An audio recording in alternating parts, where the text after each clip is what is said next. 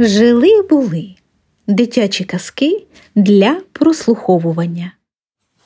Облачковое молочко. Геннадий Циферов. Ах, как в этот день было жарко!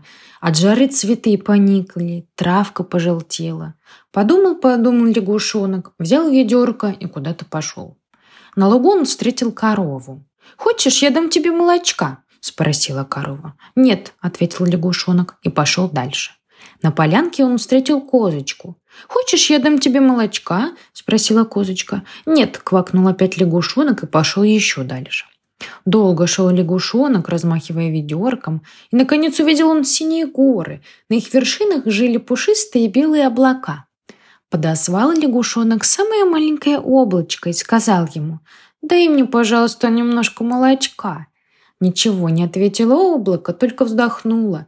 Заглянул лягушонок в ведерко, а там буль-буль, молочко. Вернулся домой лягушонок и говорит, а я облачковое молочко принес. Какое же это облачковое молочко? Это просто голубой дождик. Кто же его пить будет? Как кто? Ответил лягушонок. А цветочки махонькие. И он напоил цветы и травку парным облачковым молочком. Еще и муравьишкам осталось.